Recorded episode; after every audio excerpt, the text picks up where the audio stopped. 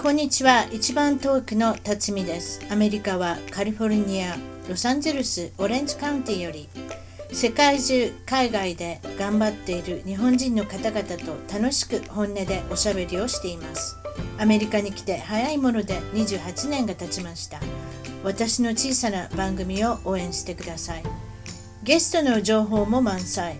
ホームページ、ウェブサイトは一番トーク .com 一番トーク .com からお楽しみください。それでは今日の一番トーク、海外で頑張る日本人トークは、オーストラリアに16年、今日はメルボルンより浅野浩二さんに来ていただきました。こんにちは。はい、こんにちは。よろしくお願いします。こっから関西弁になりますんでね。なんで、そうなんはじめの出だしは一応ね、ええ、あの、全国区に向けて、あの、メッセージを送っております。いや、そういうこと全国ってことないですよ。全世界ですね、これは。あ気づかなかった、それ。確かに自然すぎて。おかしいでしょ？おかしいでしょ？で、私も標準語ができるっていうとこ見せてるつもりなんです。ごめんなさい。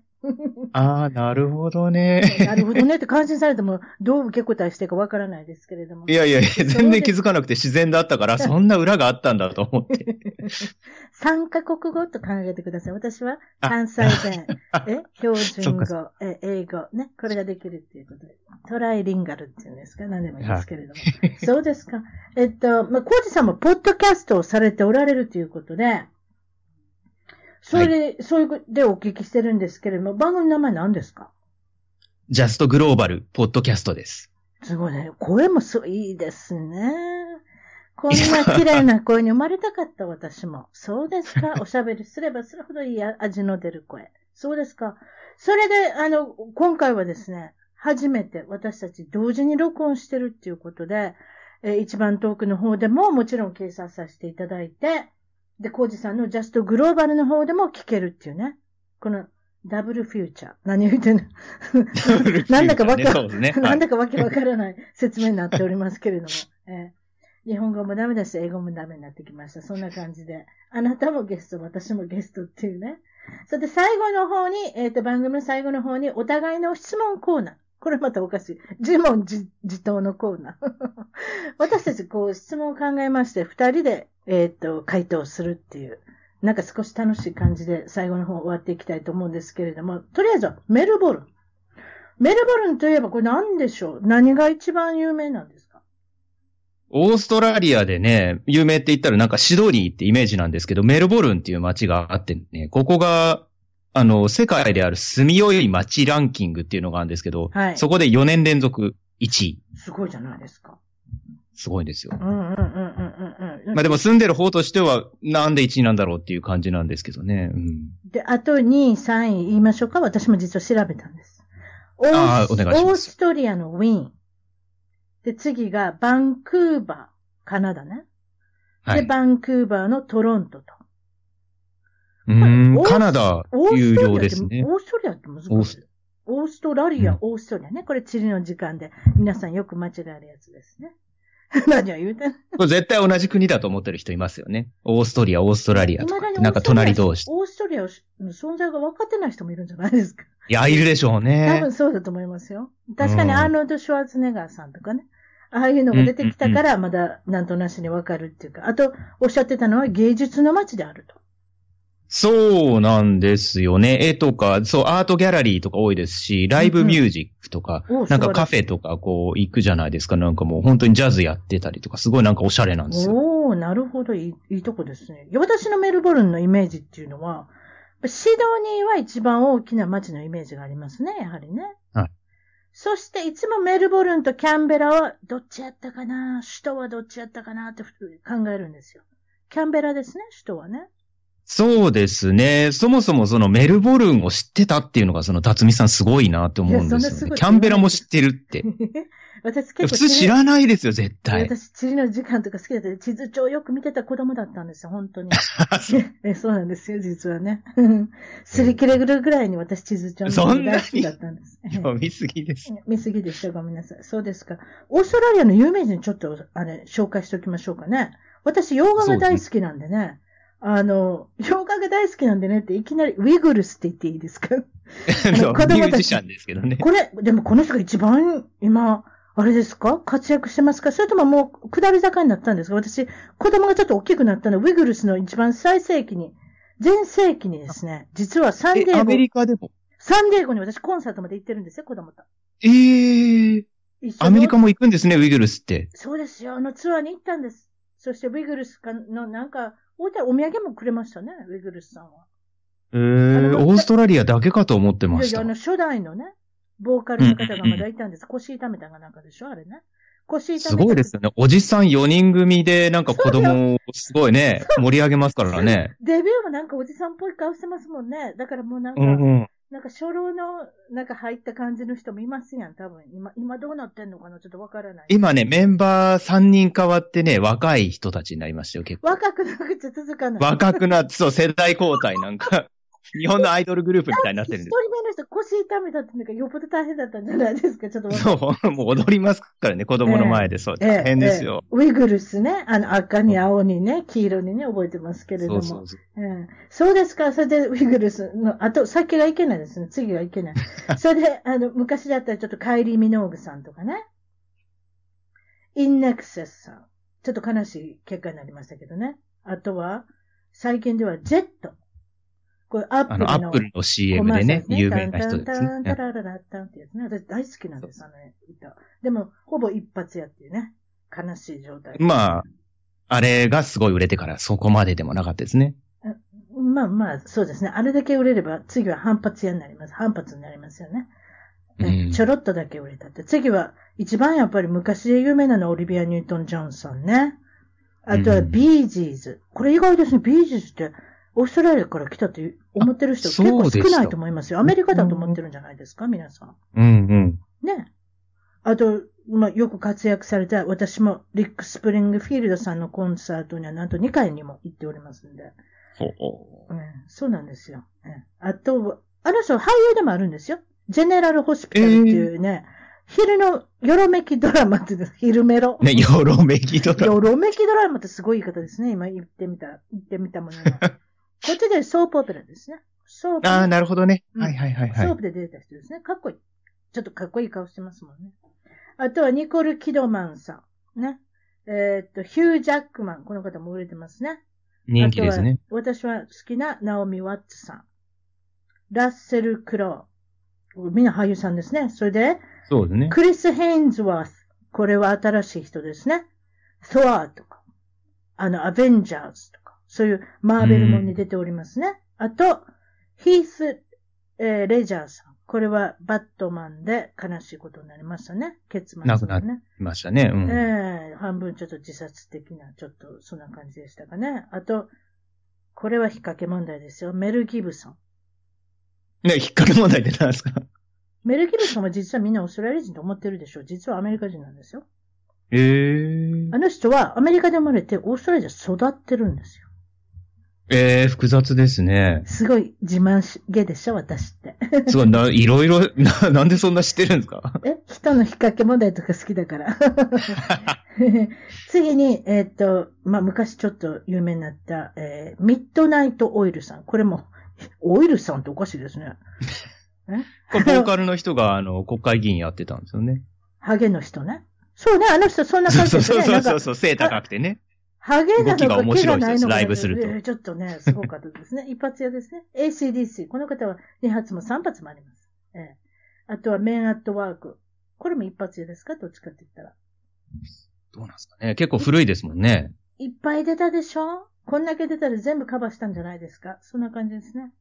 うんなんか忘れてますか？意意外と外といますね。ところは。うん。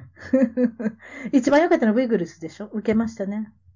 わ私、これ、ウィグルス思いついた時一人でね、すごい嬉しかったんですよ。実は。うんそうですか？子供さんもいられる、おられるっておっしゃいましたもんね。え何人おられるんですか？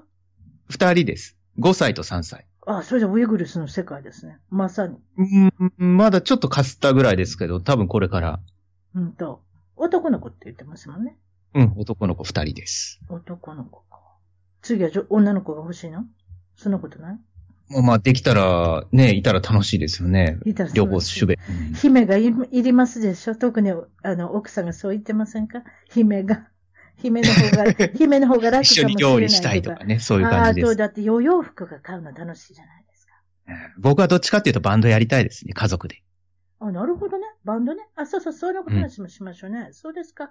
で、今まで住んで、えー来た、えー国というのは、これまたオーストラリアということで、いかがですか？日本に比べたらお国柄、国民性。え日本ってキチキチしてるじゃないですか。もう電車はこの、この1分2分遅れたらもう、ものすごいブーイングが来ると。そういうのに比べたら、もうオーストラリアは適当ですね。あのラッシュアワーってどうなってるのか分からない、日電車も適。当。本当ですよ。あの狂いがないのもう信じられない。うん。あの、ダイヤっていうんですか？時刻表ね。見たら、本当にこの3分おき、2分おきに来るのかなって本当に来ますもんね。そうなんですよ。こっちダイヤがあってもないようなもんですからね。あ、そう。じゃあ遅れる数分は絶対遅れますね。遅れるか早く来るか。早く来て待っててくれたらいいですけど、ま、待たない時もあるんでしょうか？まだない、まだない。もう行きます、行きます。え、行くの？いや、それは行くこともあるし、待つこともあるし、もう多分ドライバーの気分次第じゃないですかね。本当それもまたすごいね。で？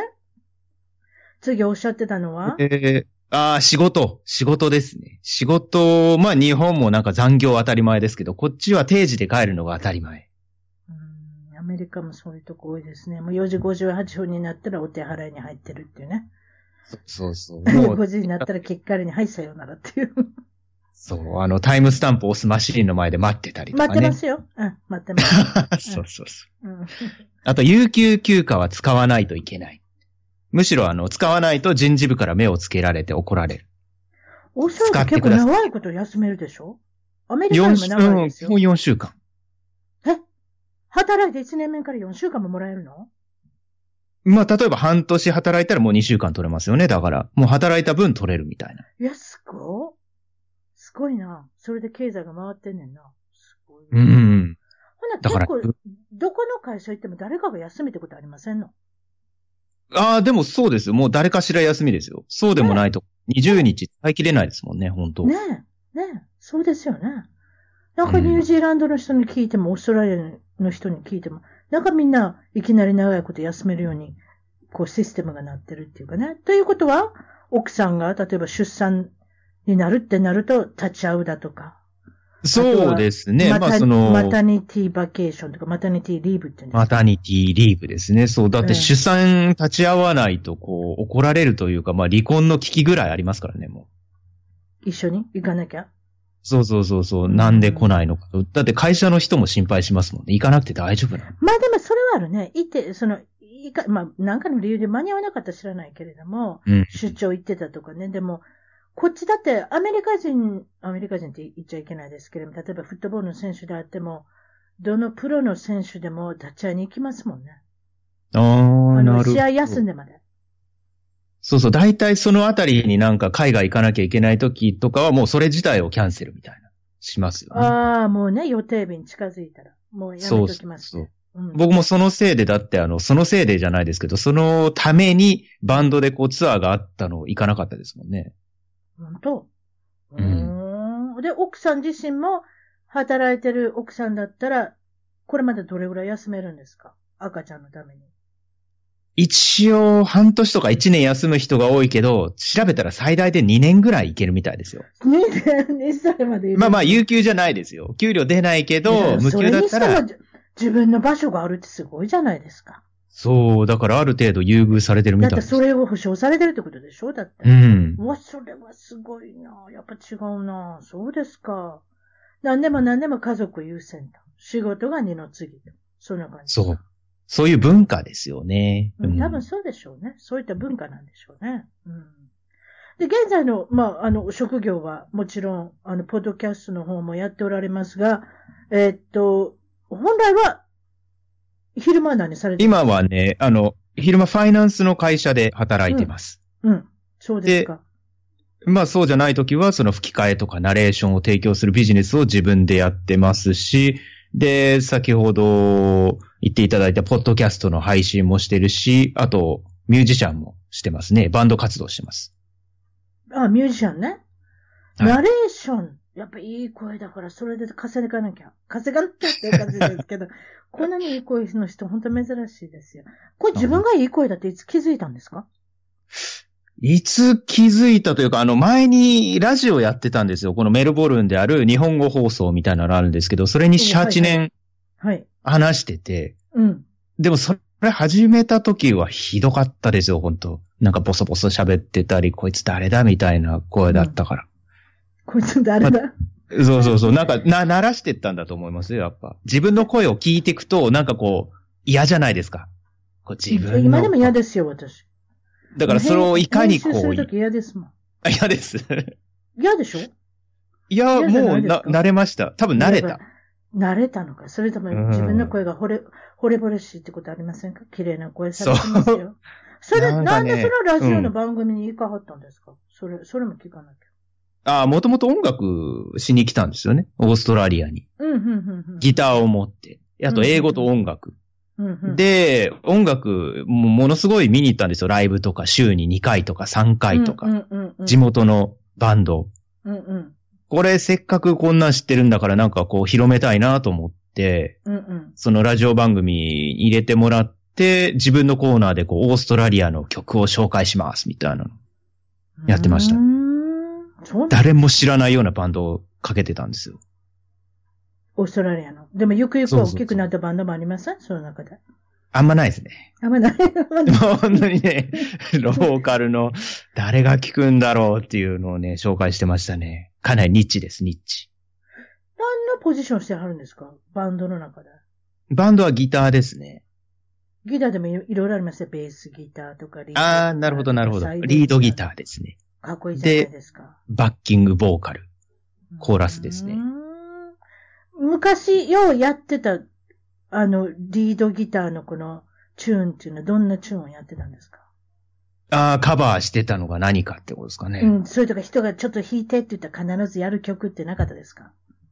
ああ、やってたのは今でもやるかもしれないけど、あのーエクストリームのモアダンワーズってわかりますかすごい好きですよ。私あの歌。えっていう、なんか、あれのギタあの、ハーを。モるやつでしょ？男の人二人まあまあまあ、ハモります、ハモります。うん。私、英語のし、あの、歌詞覚えてないですけど、ふんふんふんって、あの、そういうことだってできます。なんて。あハモリが、はいはいはい。歌詞がなくてハモリが。エクストリームね。うんうんうん。モーダンワーズ、はい、覚えてます。うんいいハードロックないですか？好きでした。ううんん。これはでも静かな歌じゃないですか？あの曲はね、でももともとすごいうるさいバンドですからね、結構。そうなんです。その中でおとなしい歌ですね。そう、そういう方が売れますよね。例えばミスタービッグとかでもなんか静かな曲売れますもんね。ちょっと今言われて分からなかった。ミスタービッグって何ですの？ミスタービッグってなんかすごい日本で流行ったバンドで、うん。なんかこう、どの曲がっていうと思い出せなんですけど、すごい有名な曲もあって。オーストラリアの人？いやいやいや、アメリカ、アメリカ。あ、そう。ここので、あれでしたか？どどんな歌だそうなんです本当？うん、多分ね、でもまあ調べたらまた、だからでもなんとなくそれはいつもありますやん。ガチャガチャガチャガチャしてるバンドに限って、おとなしい歌になったら結構売れたりしするっていうかね。そういうのありますよね。うーん、そうですか。まあそんなことで、えーっと、音楽会社にも働いておられた。そうですね。こっちのローカルので CD とか DVD を売ってて、僕がやってたのは、こっちの日本に HMV とかタワーレコードとかにうん下ろしてた、輸出してて、買ってくださいと営業してました。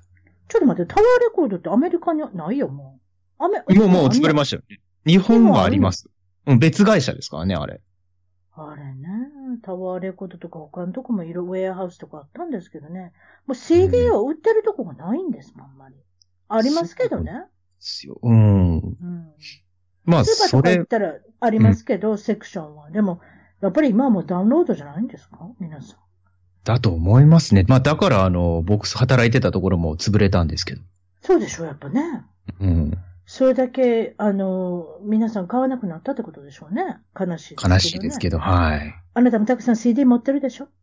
持ってるけど、結構処分しましたね、もあ、そう。売りに行ったりしてたの？売り、売りに行くとことかあるよね、こっちでね。う。前はね、もうないんじゃないですかね。うん。CD 買う人もいないから。そう。売りたい人ばっかりなんじゃないですかね。むしろレコードが売れるって聞きましたよ。レコード。ああ、なぜかね、なんかリバイバルみたいな感じうんで。レコード買うてくれて、あとレコードのプレイヤーってのレコードプレイヤーか。うんうんうん。そういうのも買ったりしてる人とかって聞く。います、います。僕もプレイヤーないですけど、レコードは何枚か持ってますもんね。ね。それだけは捨てれないって言ってね。やっぱり、ね。そうそう。ドーナツ版ってね、よく流行りましたね。昔はありました。そうですか。まさか CD がなくなるときは来ると思いませんでしたもんね。だって CD が、あ、あなたはそこまでお年じゃないからあれかもしれませんが、私は CD が出てきたのから知ってますからね。そういそういった面では。いや、でも僕もカセットテープ世代ですよ。あ、カセットテープ？やっぱり？あ、よかった。うん私、テレビ番組とかカセットテープで録音してましたもん。あ、そう。そうですか。うん昔はね、ラジオ局でかかったら、えいって録音してね。そうそうそう。後で編集したりとかしておかしかったですよね。そうですか。それで失敗なんて何かありますか？って聞いたら、なんて、あれでしたっけ？えっとね、オーストラリア、やっぱりあの、海外来たばっかの時いっぱいありますよね。なんかやりか、やり、やらかすことが。うんで、ねオーストラリアに来たばっかの時に、まあ、携帯電話必要じゃないですか、やっぱり。もちろん。で、それ、お店で登録できたらよかったんですけど、はいこう携帯電話でどこかコールセンターに電話して、ええこれをなんか名前とかいろいろ登録してくださいと。で、うん電話したんですけど、うんまあ名前、あなたの名前何ですかとか言われたり、まあそれは良かったんですけど、うんあの、誕生日聞かれたんですよ。うんそれがデートオブバースって言われたんですよね。バースデーじゃなくてデートオブバースで言われて、もうこれ10回とか15回ぐらい聞き返したんですけど、もう全くわかんなくて、うん。これちょっとへ、なんか折れましたね、心が。ああ、でもそういう聞き方するね。うんう。ん。なんか、え、えって言ってるからバースデーって言ってくれればもうそこで一発で分かったんですけどね。うん。かそういう言い方するね。What's your birthday? って言わないね。What's そ your うそうそう。date of date of birth? birth みたいなんそうそうそうそう。それは言えるね。あーうん。それでだからね聞き返せ、聞き返せ。最後には分かったってことですか？そうそうそうそう。なんとなく、まあまあ次聞かれるのは誕生日かなぐらいなことで。聞くのって難しいですよね、やっぱね。私も来てからやっぱ聞くことをまず覚えましたね。だって、聞いてみて、イエス、ノー、どっちなのって言われた時にイエスかノー言わなきゃいけないからね。うん。だからやっぱり、この、うん、聞くということは非常にやっぱり、あの、大事だっていうことがよくわかりましたね。それで、なんか、まだありましたね。なんか失敗したの。失イン敗ドネシしたのアに行かれ。たんですね。ああ、はいはいはいはい。あの、バリ島に前行ったことあるんですけど、うん、これやっぱりなんか、異国の地に行った時には、なんかこう、ローカルなところとか行きたいじゃないですか。もちろん。だからね、そこでも果敢にちょっと挑戦したんですけど、見事にあの、食中毒になりました。見事に下痢ですか？そうそうそう。こいの、やー、だってこ旅行中の下痢はきついですよ。持ってきました？きついですよ。いや、全然持ってってないですね。な、水は大、水飲んでないから大丈夫だろうとね、思ってたんですけどね。ーいやー、なんかだってそのレストランね、冷蔵庫がないんですよ、もいや、それはひどい。冷蔵も庫ないってなんで分かったんですか？入ってったんですか？う。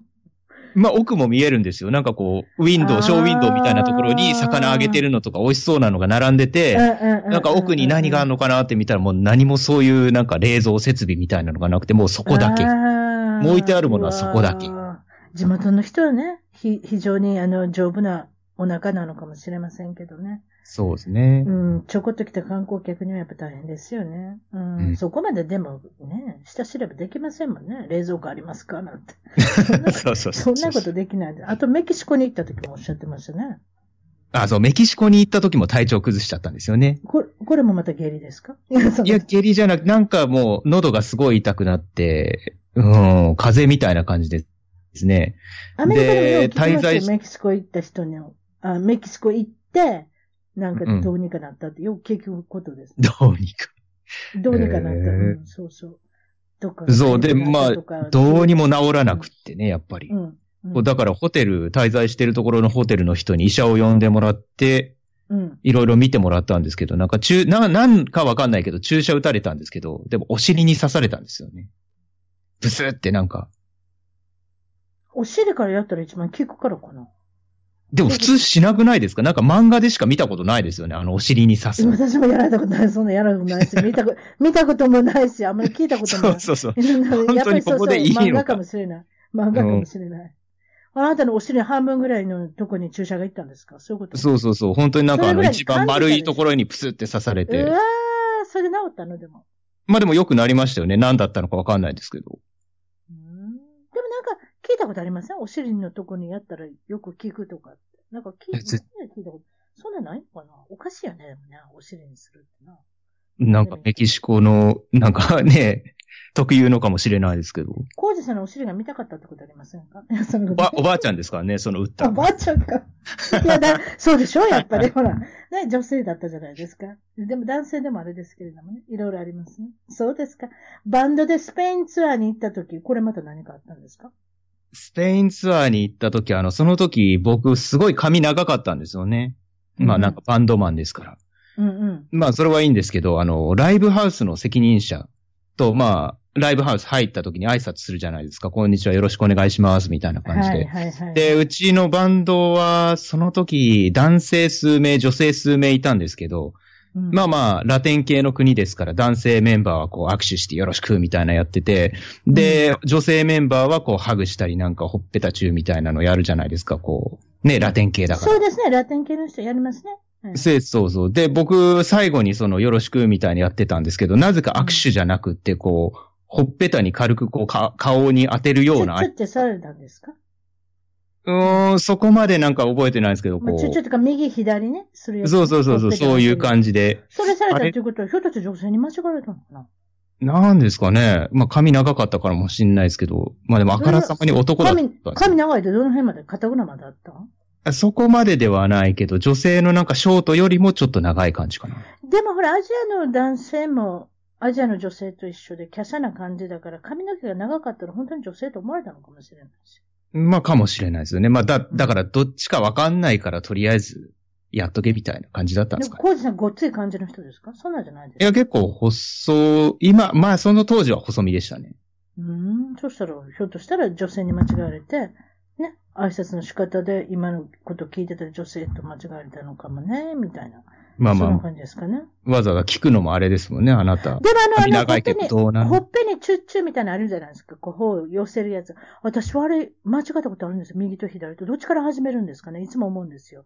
で、いつも間違え、いつもっていうか何、何回か間違ってなんか頭ぶつけたことあるんですよ。わかります？でもなんか印象としては右からな気がするんですよね。あ、右か。自分のほっぺたで右。私が左からやったんかななんか知らないけど、なんかぶつかったこと覚えてるんですよ。よく覚えてないですけど。まあ、おは、鼻とかおでこでよかったです、ヨーロッパ系統の人やりますもんね。そうですか。うんそれで受けそうな話何かありますかって聞いたら、なんておっしゃいましたっけ？えっと、こっちに来たばっかの時にやっぱ音楽やってたので、こう、路上で弾き語りしてたんですよ。かっこいいじゃないですか。この小銭をね、チャリンチャリンって入れてくれるから。えあんまりお金もなかったモアダンワーズ、モアダンワーズをやってたんですか？一人で。 More Than Words あんまやってなかったですけど、あね。やってなかった。それ で、それでどうしたんですか？で、急にあの、アジア系のおじさんが現れて、うん。50ドル渡してきたんですよ。はい、とかって。うん。これ大きなお金じゃないですか。そうですよ。だって普段なんか1ドル2ドルのコインもらったらもうすごいいいんですけど、普通は10セントとか50セントとか。そうそうそうそう。50ドルですからね、いきなり。すごいですよ。お札の中でも50ですよ。そうそう。だからびっくりして、ええ、な、な、っていうかなんでって聞いちゃったんですよ。なんでって聞いたんですか？そのまま置いといたら、そのままありがとうございます。さっさと入れなきゃ。そうそう。いや、あげるって言われて、もうそのまま去ってったんですよ、そのおじさん。だから理由はわかんないんですけどね。理由がわかんないな。うん、だから、だから素晴らしかったんじゃないんですかやっぱり？まあまあまあ、そうかもしれないですけど。あとやっぱりアジア系の人を応援したいとか、何かそういった個人的なことがあったんじゃないですか？なんかね、こう、すごい良かったよとか言ってくれるなら良かったんですけどね、何も言わずにとりあえずなんか言っちゃったから、こう変な、そのおっちゃん英語喋られへんのかもしれへんしな。ああ、なるほどね。でも音楽が素晴らしいことだけはわかるから、あの、頑張ってくれっていう意味でパッとこうやってくれはったのかもよ。かもしれないけど、僕が思ったのは、もうこのおじさんは、うんこの人の未来が見える人なんじゃないかと。で、僕は数日後に死ぬんじゃないかと。なんで知るのな、そうしてね、なんかこう、かわいそうだから50ドルくらいなんでそこでネガティブにいきなる。りなるんですか？これはポジティブです、よ。美味しいもんでも食えよと。いやいや、これはレコード会社と何か契約が来るんじゃないかとか、そういうこと言うのかと思ったら、何ですか、それは？いや、そんなことないでしょ。多分そうだと思いますよ。頑張ってほしかったんじゃないですか？うん。ひょっとしたら貧乏人に見えたのかもしれない。そうかもしれない。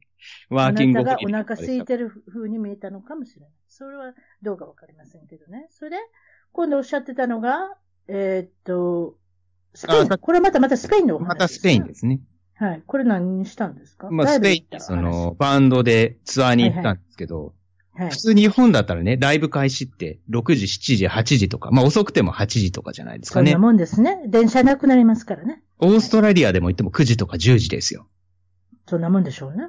うん。スペインで始まるのがですね、うんあの、会場入りしたの結構早かったのに、いつまで待っても始まらなくて、結局始まったの午前、夜の午前、深夜1時。過ぎに。違いますね。ラテンの人の音楽の、あの、このお祭りの考え方。レベルが違くてね、ちょっと僕らもう眠くてしょうがなかったですね。わかる。でもスペインに、あの、生活してる人と何回かインタビューしたことあるんですけど、そんな感じですね。へうー。ん。うん。11時ぐらいにみんなでスマホ持ってテキストし合ってどの辺で会うとかね。なんかそんなノリみたいですよ。あどうなって？基本そうなんだ。なんかそんな感じみたいですよ。そっから。へー。だだってご飯食べるのも遅いとか言ってましたもん。なんかね。なんかその、仕事するのが長い。なんでかって昼間、昼気の休憩が長い。ああ、はいはい。ひお昼寝するとかそういうやつですかね。シエスタとかね、あるじゃない。まあまあ、そうんうん。まあ、本当はねんのか知らないですけれども、本当に3時間ぐらい、なんか、あるじゃないですか？ちょっと、これはね、そんなに？覚えてませんけど。いや、2、3時間で確かに2、3、だって学校に帰ってくるんですもん、子供が。学校から帰ってくるんですよ。へそれでご飯食べて、お父さんと会って、でまたどっかどっかって、また仕事戻るみたいですよ。だから仕事が終わるのが8時ぐらいって言ってたもん。ー戻りたくないですよね。そんな働いたらね。そんだけ休んでね、家にいたりとか、どっかでうろうろしてたら、なんかちょっと、でもまあ、それがずっとやってきてることですから、別にいいのかもしれませんけど、だからそういうふうに聞きましたね。それで、レッドブルばっかり飲んでたんですか？もう目が開かないから。そんな、ね、眠いですもんね。うんだからレッドブル1日数本飲んでましたね、その時。うわ、大変。メキシコそうですか。うんメキシコじゃなスペインそれで逆転したってことですもんね。うんやっぱりね。あれ、でもその時にね、びっくりしたのが16歳ぐらいの女の子もね、数人で来てました。うわー16歳いいんだって話したら、やっぱり親がお、祭り好きですね。そうそう、親がき、あの、送りに来て、また迎えに来るって。だから3時ぐらいに迎えに来る親も大変ですよね。おまあ、でも家で飲んでるんじゃないですか、親も。多分。あ、なるほど。そっちもか。別にそこで寝てるってわけじゃないんじゃないですか。うん、週末だったらね、わからない。それ平日のこと？平日じゃないでしょ？ああ、もうそれすら覚えてないですね。本当。今度メキシコで何かありますね。メキシコ、そうですね。メキシコ、結構長く、一週間ちょっといたんですけど、はい。まあ、あそこ毎日タコスとかサルサとかね、なんかそういうもの出るじゃないですか。食前とかなんかこう。美味しいですよ。そう、美はい味しいんですけど、やっぱり一週間とか続くと飽きるんですよね。しんどいです。はい。うん。で、たまにこ醤油醤う、油物が食べたくなる。そう、アジア人ですから、こう、醤油とかなんかこう、アジアンなものが食べたい。とかね。ご飯とか醤油とか欲しくなりますもんね。そうしてどうしたんですか？で、どこの国に行っても絶対中華はあるじゃないですか。オーストラリアもあるし、アメリカもどこでもいますから。もちろんメキシシコでもありますよ。コ。はい。で、こう中華料理屋入って、まあチャーハンやっぱり基本じゃないですか。で、チャーハン頼んで、ドーンって無理やり言わすのやめて。私は無理やりうんって言わすのやめて。チャーハンは基本じゃないですかって。はいって言わなきゃしょうがないじゃん。首絞められたみたいじゃないですか。いや、ごめんなさい。チャーハンどうしたんですか？いや、まあまあチャーハン、まあまあ基本ということでね、あの、頼んだんですけど、チャーハン、中華以外にしようないと思ったらメキシカン風になってたんですよね、チャーハンも。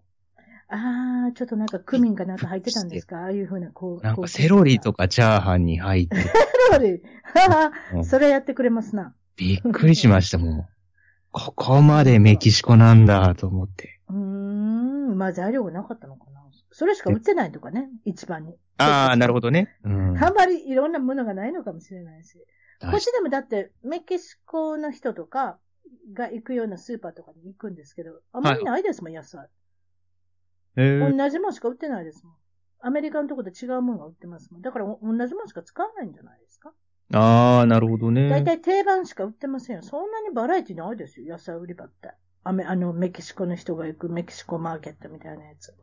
私もたまに行きますけど、香辛料好きなんで。えーうんだからそんなんで。あと安いですね。エビとかね、お肉とかね。結構安かったりするんで。だから、いたまに行ったりしますけど。そうですか？今度インドネシアで何かありましたね。インドネシアの噂には聞いてたんですけど、まあ、バリ島行ったんですけど、もう道に野良犬の多さが多くてね、びっくりですよ、本当あそこ。野良犬、狂犬そうそう。多分狂犬病とかいっぱいありますし、もうワンちゃんすごいもう10、10歩歩いたらいる。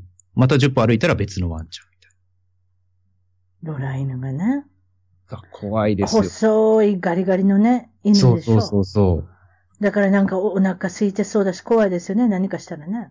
うーんう。ん、何もなかったんですか？まあまあ噛まれてないですけど、あ、でもね、なんか、お金持ちそうな人が、お金持ちそうなワンちゃんをマンションから連れて出てきたんですよ。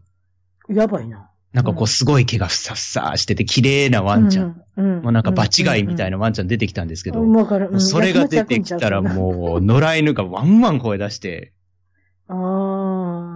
なんでお前だけこんないい暮らししてんねや。お前の居場所じゃねえみたいな。腹が減ってんねやそうそうって。コウジさんも何もくれないって。そんなことないですけど。そう、本当、でもすごいですね。普通の野良犬同士は対照的ですね。うん一綺麗なワンちゃんが出てくるっていうね。そうですか。それで、ようやくそのじ、ご実家。えーっと、ご実家は、コウジさんのご実家まで行ってなかったんですよ。出身地とか。どこの出身かもわからないんです、まだ。東京都大田区。はい。えーここが出身地で、えーお父さんは何されてた方ですか？建築士ですね、もともと。ダムとかそういうのを作ってましたね。あ、ダムとかの建築？はいなるほど。そうですか。で、お母さんは？は、いろいろやってたんですけど、まあ昔栄養士やってたり、裁縫の勉強したりして、いろいろはいはい趣味が多い人なんです。旅が好きだったりとか。うーん。どっちに似たと思います？コウジさんは。僕は、どっちも似てないんじゃないか どっちも似てないの？ああんまり音楽しないですしね、語学もやってないし、あ、そうね。両親音楽の、ええ音楽の血筋、血筋はどこで来たんでしょうね？なんですかね。誰もいない？おじさんとかおばさんとかいまあでも大学時代に母がマンダリンして、マンドリンですかね。で、父はギター、クラシックギターやってましたけど。あ、なるほどね。じゃあやってたんじゃないですか？まあやっぱりそういうと数年くらいしかころがあるんじゃないですか？だって、楽器弾かない人って全くやらないと思うよ。ほとんどの人がやらないん違う。だから無理やり学校でやらされたの知らないけど、それから別に続かないでしょ、皆さん。ということで、やっぱり、あるじゃないですか？そこでやっぱ、ちょっと音楽一家の、あの、血筋があるんじゃないですかね。そうですか？それ2歳上のお兄さん。はい。兄はね、また違くて IT 関係なんですけどね。また僕と全然違いますね。うん。コンピューターに向かってるのが好き。あなたは楽器に向かってるのが好きと。そう。そんな感じですかね。そうですか？それで小さい時はどんなお子さんだったんですか？コウジさんは。コウジ君は。僕、コウジ君、その時のコウジ君ね、コウジ君になるんでですよ、ここで。そうあそう ごめんなさい。その時ね、なんかネクラな子でね、ふ太っちょでしたね。なんか、例えばあの趣味がプラモデルとかガンダムとかミニ四駆作ってて、それでいてこう、肥満児。ミニ四駆って何ですの？ミニ四駆って、まあまあ四輪のちっちゃいミニカーみたいな。でも電池入れてすごい速く走るんですよ。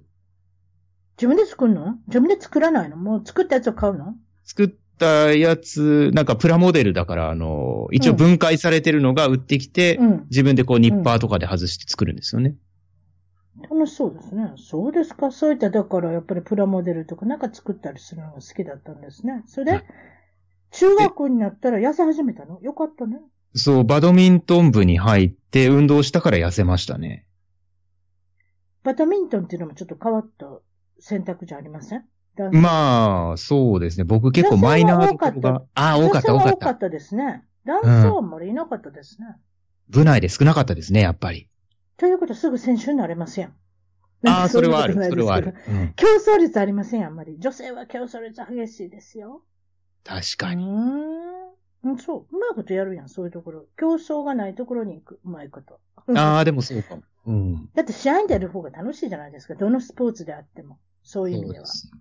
なんかこといううことは、背がの、うん、身長が伸びたんでしょうね。その時にね。痩せ始めたっていうのは。それとやっぱり運動もしたっていうのもあります。あるかな？どうでしょうね。うん。うん。で、小中学校の、まあ、夢。何になりたかった？か。なんかこう、ドラマとかアニメとか見てて、こう、かっこいいなと思ったのが弁護士うんだったんですよね、なぜか。うん。まあでも小学校の時だからまあ、ただ漠然と思っただけで、もうそれ以降は全く弁護士になろうなんて思わなかったですけどね。なんで、なんかドラマかなんか見たんですか？映画で。なんか、なんかかっこよくないですか？こう、正義、正義の人みたいな感じで、こそうですね。ドラマの中のみ弁護士はそうですね。う。うん。まあでも実際にそのアメリカのドラマとかを見ていくと、こう、悪い人を立てたりとか、いろんな弁護士がいるっていうのは、ね、大人になるにつれてわかるんですけど、子供の心にはね。あとやっぱりアメリカではよく儲かるお仕事というふうに捉えられてますね。ですよね。よ、よくお父さんお母さんはこちらでは、あなたはお医者さんになりなさいとか、あなたは弁護士さんになりなさいとかっていうことは、年俸がたかなり高いってことでしょうね。うん。うん、日本はどうか知りませんけれどもね。そういうイメージがありますね、アメリカではね。そうですか。弁護士になりたかった。あで、アニメも大好きだったんですか？そうですね。いろいろ見てましたけど、まあちっちゃい頃に、うんだからその声をやるのもちょっと興味はあったんですよね。だから声優さんみたいなお仕あ、事。声優さんってファンも多いですね、女性ファン。うん。うん。あの人らツアーとか行かはんの違いましたっけ？なんか、歌ったりする人もいますね、たまに、ね。います。もう、もうアイドルですよね。ね。うね、ん。そういうことです。もう顔も見せてますもんね。そうそうそうそう。声だけのあお商売ですけれどもね。そういった意味では、だから、あの、普通の俳優さんだったらあんまりモテないかもだけれども、声だけでモテてる人いますね、いっぱいね。またね、ニッチなところですからね、ある意味。うん。ね、ね、そんな感じですよね。うん、やっぱりその、アニメのキャラクターと重なるってことですかね。どう、どうなんでしょう。あとは高校では、えー独学で、独学でギターを学び、学び始めたと。そうそうそうそう。まあ、高校でデビューって結構遅いですね。おそうです楽器のね。デビューとしてはね。うん。まあ、ただかっこよさそうだったんですよね、ギターがね。やっぱまあ、ギターかピアノやったらモテるだろうという、まあ、軽い考えなんですけど、本当にそのいや、時は。モテなきゃやっぱり。うんうん。もうギターそう。だったらね。モテたい盛りですかね、やっギぱ。ターだってリードボーカルだった、リードボーカルじゃない、リードギターだったらボーカルの人と絡んでね。なんかちょっとそういうふうな踊りじゃないですけれども、目立ってるじゃない、目立つじゃないですか。そうそうでそう。ベベースギターの人は目立ちませんよ。ボン、ボン、ボンって弾いてるだけですからね、あの、ああの音がね。うん。だからどっちかってリードギターとか。あ、いいですね。それでリードギターになったんですか？その時に。なりましたね。一応練習してて。で、学園祭でライブしたりとかね。いろいろやりましたよ。うん。で、はじ、初めて人前で歌った曲が何だったんですか？えーっとね、懐かしの LR っていうバンドがいるんですけど、それの Knocking on Your Door っていう曲があるんですよ。うん知らないそう。ですか。私はわからない。I'm knocking on door っていうなんか歌なんですけど。え、それアメリカ人、日本人？わからない。え、日本人なんですけど。ああ、そうですか。そうそうそう。まあでもその頃流行ってたんですけど。でもね、この LR のボーカルの黒沢健一さんっていう人がいるんですけど、この方がね、去年亡くなっちゃったんですあら、まだ早死にじゃないですか？よ。。そうなんですよ。まだ40何歳とかでね。なんでそんな早いこと？なんか脳腫瘍とかだったみたいですね。うん。かわいそう。悲しいですよ。初めてこう、ちゃんと人前で歌った歌のボーカルですからね、本当本当、まだ若いのにね、そうですか。それでまあ大学では音楽サークルをやられてて、はい。どっちかって言ったら勉強よりも音楽をずっとやってたと。なんかそんな思い出があるっておっしゃいますね。あと大学院も行っておられるんですけれども、これは、えーっと、オーストラリアのメルボルンの方で、そうですね。ス四年前ウィンバーン大学っていうところなんですけど、4年前はに、こう、会計の、マスターオブプロフェッショナルアカウンティングっていう、まあ、会計学のだから今、ファイナンシャルの方そうそうそう進まれてるんですね。うん。で、その時は子供を育てながら学生もされたんですか？そうですね。仕事をしお仕事もしてた。て、パートタイム、だからパートタイムでその、大学院行ってたんですけど、あ3年かかりましたそうなんで、ね卒業するの。うーん。でもまあ全然違いますもんね。その3年間頑張っただけありますもんね。うん。特にやっぱり子供さんいらっしゃったらね、責任感強いお父さんということで。え、でもそれまでのメジャーは全然違うことしてたんですか？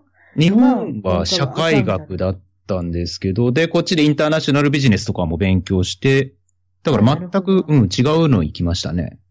そうね。どっちかって言ったらね。でもうまいこと、ちゃんと就職先も見つかったんで、それ素晴らしいことですね。やっぱり頑張っただけありますね。3年間ね。そうですか。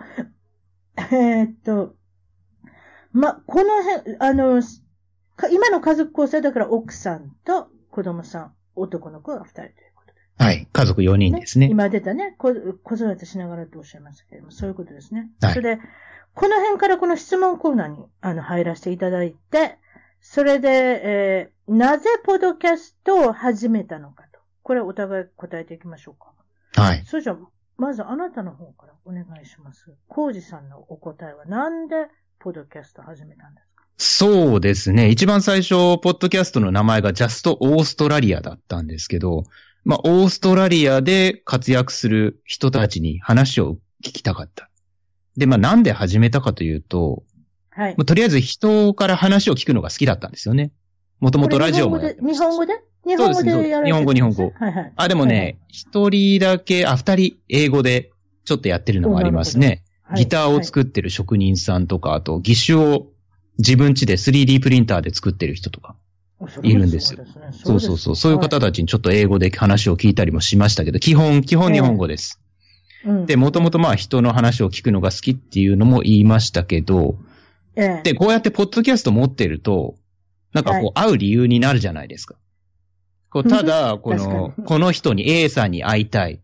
メールを送って、こう、会いませんかって言っても、いや、お前誰よっていう話になるから、こう、ポッドキャスト持ってます。お話聞かせてくださいってなると、あ、いいよいいよってなるじゃないですか。そういう理由もあるんですよ。ポッドキャストって言ってわ、分かってもらえます？ああ、わかりますわかります、結構。あ、そうなんもう、こっちはやっぱりまだ知名度はあれですね。まだ。私なんかインターネットラジオとか、うんうんうん。ポッドキャストを説明するとか、あ、まあそうい、う段階に入りますよ。確かに、インターネットラジオって言うかもしれないですね。うん。そうすると、こう、こう、なんていうのかな、なんとなしにこう、想像ができるっていうかね、ネットラジオとかね。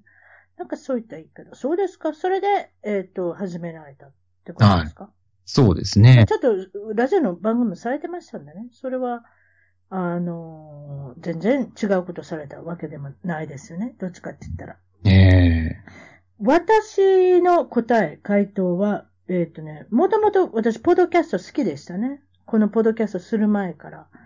で、えーまあ、ポッドキャストだとか、こっちの、あの、ロサンゼルスのラジオを聞くのが好きで。それで、えっ、と、スポーツトークショー。ラジオのスポーツトークショーに数回出ました。私、出演してますー、。えー、英語のですか？英語の。おー英語のスポーツトーク。えーこれは私はエンジェルスが好きなんで、メジャーリーグのトークラジオがあって、そこに出演。もうコメンテーターみたいな感じですか？この選手はここがいいよ、みたいな。そうそうそうそうそうそう。勝手に電話するのよ。電話したら受け答えしてくれるじゃないですか。はいはいはいはい。うん。だから、電話して、ちょっと待って、はい、次出てください。司会者の人と喋りますかって、はい、どうぞ。へーで喋ったんですよ。それドキマキしたんですけれども、何回か出たんですよ。で、向こうの人もちょろっと覚えてもらって、それで、すごい褒められたんですね。この人、エンジェルスのことめっちゃよう知ってるわ、とか言うて。で、めっちゃなんか褒められて、すごいウキウキしたんですよ。おうこういうこともやりたいな、とかって思って。そのラジオ、ロサンゼルスのラジオですから、それこそ何百万人って聞いてるんでしょうね。ちょっとわからないですけども、あの、ポッドキャストにもなってますし、地元の、そういう ESPN の、えっ、と、スポーツ番組ですんで。だから、へー私もこういうことがしてみたいなっていうのも、まあそういう愛なこともあるし、あとやっぱりその、海外在住者にとっての媒体、テレビ、ラジオっていうのがいまいち面白くない。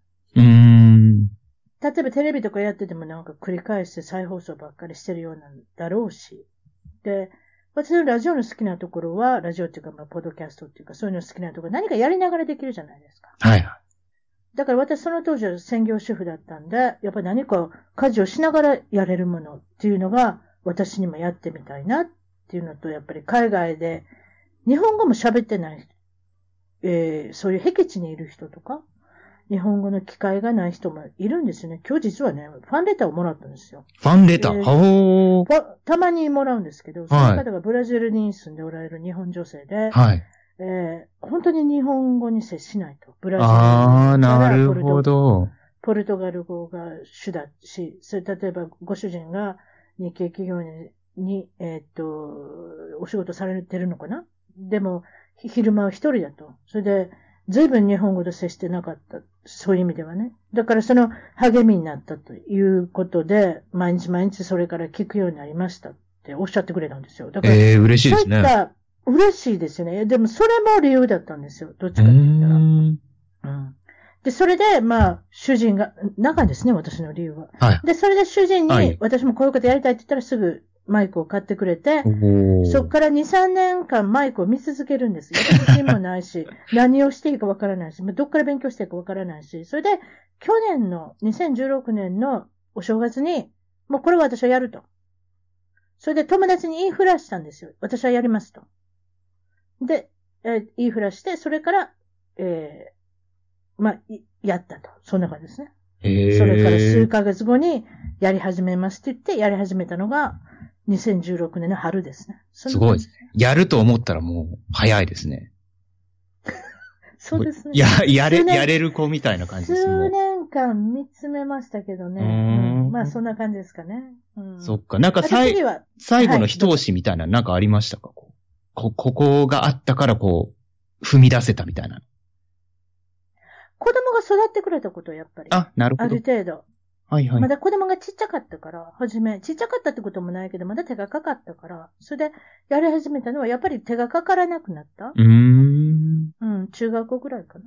うん。だからそれぐらいだったら、まあお母さんもこういうことしていいかな、みたいな。だから本当それまでは本当専門、あの専業主婦で、単にポッドキャストを聞いてたっていうリスナーだったっていうだけなんですよ、私って。なるほど。ええ、次行きましょうか。自身が好きで聞いているポッドキャストの番組を2、3上げてください。どうぞ、コウジさん。僕、英語と日本語両方なんですけど、まず最初が、Entrepreneur on Fire という番組が、アメリカの番組なんですけど、あるんですよね。ジョン・リー・ドゥーマスっていう人なんですけど、これはすごくて、毎日配信してるんですよ。で、やってる内容っていうのが、起業家、アメリカとかいろんな国の人の起業家にインタビューをして、まあ、30分ぐらいの番組があるんですけど、熱いんですよ、この人。まあ、むしろちょっと暑苦しいぐらいなんですけど。まあ、面白くて。そうそうそう、こうやる気が、モチベーションオース。トラリアの人？え、オーストラリアの人？いやいや、全然アメリカの人です。あ、アメリカって言ったか。ごめんなさい。そうですか。アメリカの人で。その、あの、自分の企業のことですね。そうビジネストークって感じですね。そうですね。でもう一つが日本の石原明さんっていう、こう、えー、経営コンサルタントの方がいるんですけど、こう、石原明の経営のヒントプラスという番組があって、これもまあ別に経営とかコンサルとかの内容ではないんだけど、こう働いてる人とか、こう独立して個人営事業だったり、ビジネスを持ってる人とか、そういったビジネス関係の話をして、すごいこう、意識を高めてくれるというか、いろんなヒントおなはいるほど。面白いんですよ。これ、これもビジネス関係。そうですね。うん。で、最後、まあ、三つ目が、高城剛さんって知ってますかね？わからない。なんかあの昔ねサージリエリカさん、ほぼ30年、30年アメリカにおりますんでわかりません。サージリエリカさんってわかりますかね？それもわからなんかその方、すごい有名な若い女優さんなんですけど、その方と結婚した時にすごいこう、ニュースになったっていうね、こう、ハイパーメディアディレクターだか、ハイパーメディアクリエイターとかいう肩書きをその時使ってて、誰だこの怪しい人はっていう話に、でニュースになってたんですけど、実際すごい面白い人で、世界中をもう本当に毎日何週間、何日かに一回飛び回るような人で、で、その人がポッドキャストやってるんですよ。高城剛の未来ラジオっていう。うん。その人もインタビューポッドキャストなんだけど、それももう、はいすごいいろんな人に話聞いてて、闇金融の人とかも、ちょっとね、これは勝てないなと思って。こんな人のようなインタビューをしたいという感じで聞いてます。たすみさんのいかがですか？はい。私は全部英語で聞きますね。へー日本語で聞かないですね。なんででしょう？やっぱりこれは昔から聞いてるからでしょうね、多う分ね。んその癖がついてるんでしょうね。だからまあ、ポッドキャストどれぐらいでしょうね、聞いてんの。もう、7、8年？え、そんな5、6年かな？もう長いですね。とりあえず、5、6年かな？あんまりポッドキャストはそんな長くてやってませんもんね。うん、でも5、6す年だから本当に流行り始める前とかじゃないですか多分5 6年だと思いますね。うん、そうそう、5、6年だと思いますね。うん。あの、地元の、えーっと、AM のラジオの KFI っていうところがあるんですけれども、はい。ロサンゼルスのその KFI っていう、えー AM のポッドキャストを聞きます。なんでそしたらラジオを聞かないんだ？コマーシャルを全部抜いてくれるでしょ、ポッドキャストだと。ああ、なるほど。だから、朝からの昼聞き、えーいそういうふうにできるじゃないですか。ひうんうん昼間のやつを夜に聞きじゃないですけれども。いつでも聞けるのいい。コマ、コマーシャルめちゃめちゃ長いですもん、だってラジオだから、だからそういうことで、まあ、その内容は何かって言ったら、大体世界の政治と、えー、カリフォルニアの政治とか、なんかカリフォルニアで起こったこととか、なんかそういった感じですかね。私、世界政治も好きですね。やっぱね。世界政治が。まあ、トランプさんがなんじゃとか、ヒラリー・クリントンさんがなんじゃとか、まあそういうことですね。やっぱりその、毎日起こるニュースを、まあ、えー、中心的に。えー、っと、次はですね、さっき言ったのロサンゼルスの AM のステーションのポッドキャストを聞くコマーシャル抜きでって見ましたけれども、あとは、アダム・カローラさんっていう方がいるんですが、この方はコメディアン、えー、漫才師、漫談師？はいはい。うん、っていうか、どっちかっていうと、なんかちょっと面白い司会の人みたいな感じなんですけど、その人がやってるポッドキャストを聞きます。なんでかと面白いから。なんかみんなでワイワイしてるんですよ。他のコメディアンとか俳優さんとか呼んで。それでちょっと下ネタもあったりとかして。それで。そういう番組にじゃあこう近いのを作ってる感じなんですね。うん、ざっくばらんですね。私、これは師匠ですね。はっきり言って。アメリカの、あの、私の師匠はアダム・カローラさんですね。男の方ですけれども。ちょっと前に配信されてたの、ものすごい下ネタありましたよね。すいません。いや、面白い、すごい面白かったんですけど。ああ、だってあれはみんなで、だって、ポッドキャストの人がみんな内緒で聞けるでしょ、自分一人だけで。それが、ああ、確かにだから、ククククってわらってもいいから、まあ、下ネタもいいでしょうって言って、あの、やったんですけれども、やっぱ受けますよね。えー、カナダの人でしたね、確かね。で、あともう一つは、ね、えっ、と、聞いてるのは、えー、これはもう、ポッドキャストっていうよりも、エンジェルス、まあ、メジャーリーグの、えー、解説、試合の解説を私、ラジオで聞くのが好きです。テレビも見ますけれども、ラジオってそんな難しいに違いますの解説なんてって思いますけど、慣れました。慣れたら、えー、何がいいかって言ったら、お料理しながらラジオを聞いて、エンジェルスを応援できるっていうね、それだけがいいという、そんな感じですかね。えー、スポーツ選手にインタビューしたりしないんですか？じゃあ。したいですね。したいですけど、そんな、ね、私なんてまだまだ弱小なんで。やりたい、やりたいですね。それも後で言いましょうかね。これから、えー、あそうですね。ポドキャストでの今後の目標、または今後の計画、展望、野望など何かありますか？っていうことで、コウジさんいかがでしょう？そうですね。今やってるその吹き替えとかナレーションビジネスをちょっとこう拡大して、日本と海外をつなげるようなビジネスにしたいですね。できますそんなあと、うん。まあまあ、これからどんどん広げていこうとは思ってるんですけどね。うん、ありがとうございます、うん、他にもね、日本にもすごい素敵な声の人たくさんいますから、ちょっとそういう人たちが、こう、海外にも売り込めるようなお手伝いはしたいなと思ってるんですけど。なるほど。そうですか。うん、私私の番ですか？ひょっとしたら。はい。はい。私はね、やっぱりね、海外に住んでたでもいいですけど、住んでるでもいいですけど、野球が好きなんでね、メジャーリーグの選手さんにインタビューとかしてみたいですね。松井秀喜さんとかね、元エンジェルスの松井秀喜さんとか、あの川崎君とかもなんかちょっと面白いですし、あと、ユー・ダルビッシュさんなんか忙しいですかね。でも大阪弁だし、倉田さんもなんか、あの、広島でね、あの、活躍されて引退されましたけれども、なんかそういう方とおしゃべりしたいですね。あとはやっぱり、えーあの、以前もやってたんですけれども、その、ラジオとともに、えー、以前やってたその、まあ、人生相談というか、ちょっと相談室、辰巳の相談室みたいなことを、あの、実は始めたんですよ。だから海外生活を、もう実際されてる方とか、海外生活をこれからしたいとか、あとは、まあ、いろんな形でリスナーの人の悩みとか、そういうふ、いった困ったこととかね、問題とかね、そういったことが、何かお手伝いできたらなと思って、個人個人の人にリスナーの方とあの、まあ、相談相手になるっていう、そういったこともあのちょっとサービスをあの始めさせていただきました。そんな感じですかね。もうちょっとあのそうそういうのが伸びていけばいいなと思うんですよ。いや、もともとゲストの人からよく言われるんですよ。あなた、こういうことされたらいいのに、こういうことされたらいいのにってよう言われたんで。あの、もともとやってたんでね、あの、再開するっていうのは全然難しくはなかったんですけれども、でもやっぱり、ラジオは続けていきたいんでね、だから二足のわらじでこうやっていこうかなと、今思っておりますね。うん、そんな感じですかね。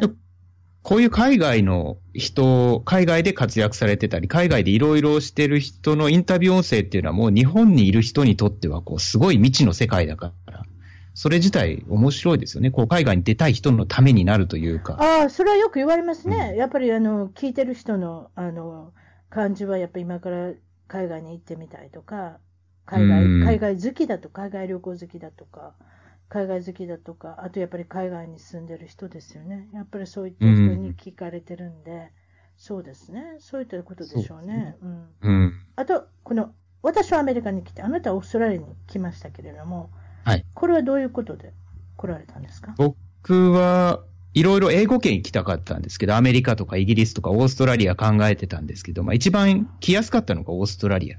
ワーキングホリデーで。で選びましたね。アメリカ、まあ、僕は結構臆病で心配者な、心配性なので、なんかね、銃とか怖いじゃないですか。だからちょっとアメリカ、うーんと思って、オーストラリア来ましまあ、た。ニュースで出ることは10ですからね。そんな私、10見たことないですけどね、28ね、だから住めば別にね。住めばそうなん別に、ちゃんと地域を選べばね、そんな怖いことない別にオーストラリアも。もね、危ないところ危ないですからね。そうそうそうそうそう。悪いニュースはすぐ行きますからね。だから、そうそう。そういうイメージはありますよね。でも、それは、こればっかりはなんとななんとなしにもう言えないですけれどもね、どうなるかね。でも、そうなんです。私が思うに、思うっていうか、今まで経験してきたには28年間いますけれども、一度も銃を見たことがないっていうのが、まうん。あ、あの、普通なんですけれどもね。まあ、そういうことまあでもだって、オーストラリアでもね、銃でなんか事件がありましたっていうニュース出ますからね、やっぱり。あるんですか？オーストラリア？あります、あります。銃持ってそんなみんな持ってるとかそういう感じじゃないけど、やっぱりギャングとかいますからねあ。、ほんで一応、持ちたい人は持てるという。などうにかまあ、持てるという。こうなのか何なのかはわかんないですけど。あります、あります。なるほどね。うん。で、まあ、もともと来たかったのは音楽と英語やりたかったからなんですよね。うんうんうん。でまあまあ、先ほどもおっしゃいましたけど、メルボルンはそういう芸術だったり、音楽の街ということでね。私の、私のなんでアメリカに来たんでしょうの、えー回答はですね、もともとそうですね、小学校3年の時から英会話の教室に週に1回だけ行ってたんですよ。ええすごいですね。そんな頃か当時でら行かせてもらえたって。そうですよ。そうですよその当時でね、うちの母がなんか英語を喋ってみてほしかった、あ、見てほしかったっておかしい方ですね。あの喋ってほしかったみたいですね、将来的にね。だから、えーあの、近所の、ご近所の英会話教室っていうね、なんか寺小屋みたいなところで教えてもらって、で、その先生は、私、島地先生って言うんですけれども、よく覚えてますね、いやもう6年間行き始め、行き、行き、行ったんで分かってるんですけれども、えあの、ものすごく発音が良かったと思います、今から考えると。ー私はその時に中学の先生もね、聞いてきてるし、高校の英語の先生も聞いてきてますけど、発音っていうのは。でもやっぱりその先生が一番上手だったと思います。だから、いい先生に小学校3年の時から巡り合いだなって思ってますね。それで、うちの母は洋楽が好きだって、うちのお父さんは洋画が好きだって。だってそういったところからの環境ですかね。あとやっぱり短期留学みたいなのに行ったんですよ、大学の時に。で、カリフォルニアに来たと。サンタバーバラっていう場所だったんですけれども、その短期留学で、うわー、こういうとこまた行きたいなとか、住みたいなとか、なんかそういうのが多かったかな。それとやっぱり、自分の家業はつきたくなかったっていうのがありますね。そういうえ、で自分の、何ですか？あ自分の自分の、あ、じゃない、自宅、てか実家の家業は継ぎたくなかった。あ、家業をね、家業を継ぎたくななん、なんか、どんな家業だったんですか？あの、私、一人っ子なんですよ。それで、えスーパーー、マーケットをしてるんですね。だからスーパーマーケットは別にしたくなかったんです。ああ、なるほど。ななんかあの手広くうちの父はやってたんですけれども、あのそういうことはあんまり興味がなかったし、なんか自分で人生を歩みたかったっていうかだから思い立ったのは、いや、東京に行こうかなと思ったんですけど、いやいやいや、東京はなかなか物価も高いと。そうしたらカリフォルニアに行こうかなと思って留学を決め、留学を決めたんですよ次の選択肢がアメリカってすごいですね。いや、だからその短期留学に行った時にいい思い出があるんでしょうね。ああ、なるほど。だから、中あの留学するんだったら、あのーまあ留学ですから。だから留学するんだったら、まあ、カリフォルニアに行こうかなと思って。東京はそんなに考えなかったですけど、英語をやっぱり学びたかったら、やっぱりアメリカかなと、その当時思ったんですね。うん、そんな感じですかね。あとは、海外に興味を持ったきっかけは何ですか？まず、コウジさんから。はい。僕もでも短期留学ですかね。僕も大学2年生の時にイギリスに短期留学1ヶ月ぐらい行ったんですけど、まあ、その時に、うん、やっぱりそういうところですよね。いや、英実際英語がの、実際の海外生活っていうのをするわけじゃないですか。だからやっぱインパクト強いですよ、やっぱり。うん、やっぱり自分のその、高校とか中学で英語やってきたのに、これ全然喋れないとい そうショックと、うんでもちょっと喋れたっていう嬉しさと、なんかもっと喋りたいっていうこう、欲が出てくるんですよね。なるほど。うん。うん、そこじゃないですかね。やっぱそうですよね。で、うん、やっぱり海外の人と会うことで、なんか違う文化、なんか全然違うものがあるとうんいうことも知って、それもね、やっぱ面白いですし。うん。なるほどね。そういったとこですよね。私はもう先ほど回答しましたですよ。だからまあ、あの、なぜ海外に興味を持ったのかっていうのは、洋画、洋楽、そういうのが大好きであって、英英会話の教室にも通ってたからっていうのと、やっぱりそういうことですかね。留学したってやっぱきっかけですね。うん。そうですね。先見性のある両親でしたね、本当お母さんとかね。うん。それはそう思いますね。うん。うちの父はまだ言ってます。ああ、しもたって。しもたって。しまった、しまった。ってこと、しもたって。あんな、あの時に英会話の教室行かしたからと、うちの娘はアメリカまで行ってしまったって、結婚までしてしまったって 言うてますよ。うん。それで一番、まあ海外生活をしてて、長年いて、えーっと、一番大変だったこと、それと一番嬉しかったこと、なんでしょう。大変だったことなんですけどね、僕ね、嫌なこととかね、すぐ忘れちゃうんですよ、もう。ちょっと寝ると、一晩寝ると大体忘れるので、あんま覚えてないんですけどね。うん。多分、面白いな、あんまり覚えてない。本当にね、なんかな、おめでたいせい、おめでたい頭してるんですけど、忘れちゃうんですよな。になに、いいこと覚えてるってこと？悪いこと覚えてないの？まあ結構両方忘れますね。だから奥さんに怒れますね、結構。うあん。そうなん 面う白い。ん。まあでも多分その大変だったのは、うん大学院、こう仕事して大学院に行ってう、んまあ試験やっぱりあるじゃないですか。はい。二つ試験があったんですけど、その試験日の間近1週間とか2週間ぐらい前に、うちの次男の予定日だったと。うん。で、まあ実際、際生まれたんですけど、もう、うんまあ奥さんのこう、産む時の付き添いもするし、うん生まれたら、こうやっぱりね、いろいろサポートしな、するっていうのもありますから、これでうんまあま勉強できなかったと。で、絶対試験落ちるなと思ったんですけど、まあ大丈夫でしたと。その時やっぱ大変だったかな。あーやっぱりね、そうですよね。まああ、と、もうなんかさっき言ったけど、働いてた音楽会社が倒産して、うん、で、その倒産したのが本当に僕が結婚するちょっと前とかで、おお大変大変。そうそうそう。で、結婚直前ぐらいに、まあ、あの、うちの両親にも、あの、相手の親にも言ってないんですけど、短期間無職だったこともあったんですよ。うん。まあまあうん言えないじゃないですか。結婚、うん結婚間近なのにいや、仕事なそれはありくなりました。ますよね。悪いこと起こったら、日本に電話とかできないんですよ。スカイプでもいいですけど。だって言ったところで帰ってきなさいって言われるのが落ちやすい。あ、なるほどね。うん、そうでしょ？え？そんなそうそんな、そんなにえ落ち込んでないと帰ってきたろって言われるやん。ね？うん。うん。それは、だから、それ分かってるんで、だから、あんまり愚痴は言いませんね。愚痴とかっていうか、ちょっとそういう辛い時があっても。じゃあ、私の辛いこと、いきましょうか。一番大変だったことっていうのは、えっ、と、これはね、二人目の子供が生まれた時に、息子が、えっ、と、早産ですね。8週間くらい。8週間って大きいですよね。早いですねう。ん、8週間で。30週前後ぐらいですそうです。出てきたっていうか、あの、私、あの、下の方から血が出てきましたね。いきあ。なりあらら。それで、僕救急車に運ばれて。はそれで、えっ、と、その時に飲んでた薬が、その、早産に、早産じゃなしに、その、な、なん、なんていうのかな、あの、えっ、と、コントラクホルモンを活発にするとかなんかそうあ、陣痛が来ないように。陣痛が来ないようにの、え薬を飲んでたんですね。うん。あ。はいはい。そういう傾向があったんで、だからそれを薬飲んでたんですけれども、救急車の中で、その救急、救命隊？わからないです、救命員。その男の人に、なんか薬飲んでるかって言ったら、陣痛の、その、あの、抑える薬を飲んでますって言って、ああ、これか、どうやろうな、とか言うんですよ。それで私の、えっ、と、心音を聞いて、私の心音はあるけど、赤ちゃんの心音聞こえんなって言ったんですよ。ほうほうほうほそれってすごくありません？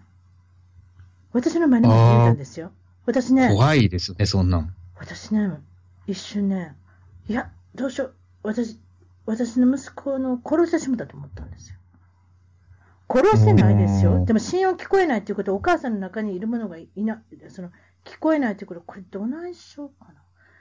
私なんかしたくなって、やっぱりそう思いますよ。私がなんかしたって責めるでしょ？女性っていううのは、ん。自分の体から出てくるわけですから。はいはいで、。それで、どうしようと思ってる時も、なんかずっと聞こえないな、とかって言ってるんですよ。それで、まあ、なんやかんや言って10分ぐらいでもう着いたんですよ。それで病院に着いたら、看護婦さんが、まあ、何にもジタバタせずに、なんか、あの、モニター見てるから、すいません。そのモニターで、心音聞こえますか？って言ったら、あなたのも、赤ちゃんのも、どっちも、ちゃんと聞こえてますって言われて、聞こえたんだ。救急車の人聞こえないって言われたんですけど、え？その人やり方分かってないに違うの？とか言われて。あなんや？と思ってね、だからもうすっごい嬉しかったんですよ。まあとりあえずそれで緊急帝王切開になったんですけれども、でもうちの息子はまあ無事で、まあ早産だだったっていうだけで、でもその時は本当、うわーと思ったんですよ。なんでそれもう。両方ですね。大変な思いもしたし、でもその後嬉しかったし、みたいな。そうそうそうそう、まあ、まあ、ハッピーエンディングでよかったんですけれども、でもまあ、それが一番辛かったですね。うんうーん。それじゃ一番、すばらまあ一番嬉しかった時のことは何ですか？あ、まあ、海外と関係してるのかわかんないですけど、まあでも海外だからこう、ね、出産に付き合え、付き添えたからかもしれないですけど、子供生まれた時ってやっぱ嬉しかったですよね。ああ。二人とも。。はい。はいはい。うんはいはいはい。あと、ね、やっぱり付き添いで、その出てくるのもすべて見れたとか、へその緒を切ったりとか、まあそれはね、日本でもやりますけど。それって大事ですよね。その初めの出てきた瞬間を見るとか、そのね、それって大事だと思うんですよ。だから私がそのさっきも言ったけど、プロ選手であろうと、どこのお父さんであっても、どの業界のお父さんであっても、絶対付き合うっていうのは、すっごい勧めたいです。私は。その本当に思います、それは。うあん。のそれからの結婚生活にも関わってくると思います、私。ああ、なるほどね。結婚生活よりもその親業として、ペアレンティングをするにあたって、そのやっぱりあの衝撃的な嬉しかった時のことっていうのは一生忘れないと思うんですよね。うーん、それはある。親は辞めれませんやんだって。そうですね。奥さんと夫は辞めれますよ。でも、おあーなる父さん、お母さんは辞めれないじゃないですか。うんだからうんうん。初めに出てきた瞬間、その第一日目っていうかね、見るっていうのは、あれはすごいことだなって、私は今でもやっぱり思いますね。えー私の嬉しかったことは、そうですね、その息子が助かってよかった、助かったっていうか、まあ、あの生まれてきたのもよかった、息子も娘もどっちも無事で生まれてきてくれたことも、それも一番嬉しいですけど、一番嬉しかったのは、やっぱそれの大元、主人に会えたこと。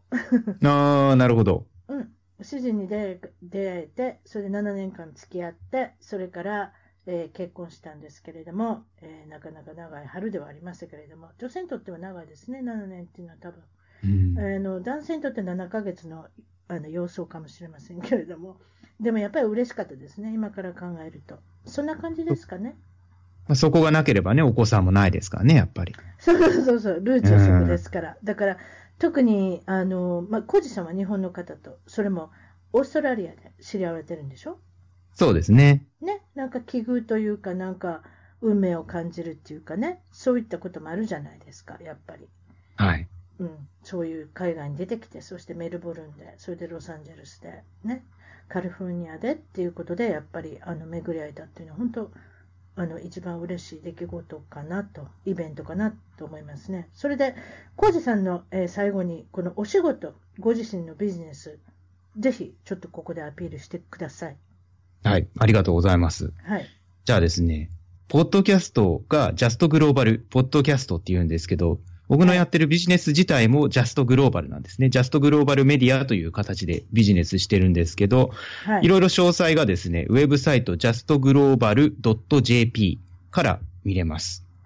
で、ポッドキャスト自体はですね、ほぼはい毎週の土曜日に配信していて、で、世界で活躍する地球人、世界で活躍するいろいろな、まあ、日本人に限らずいろいろな方にインタビューをしていて、で。例えば、今までに、ベストセラー作家の山崎匠さんですとか、起業家、プロインタビュアーの早川洋生さんとか、その他、いろいろなナチュロパスの方、コーヒー焙煎士、ハワイの起業家、ミュージシャンとか、こう、多彩なゲストにインタビューをしてきています。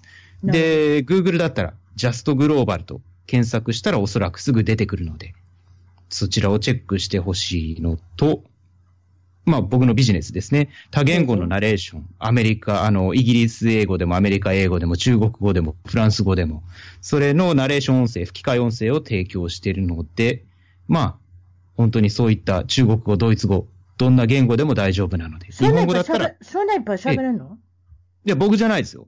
外注先が結構あの、付き合いのあるナレーターさんがいっぱいいるんですよ。すいません。そんで、コージさそんだけ喋れるのかと思うやん。すごいですよね、そうだったらね。いや、びっくりしました。日本語だったら僕やります。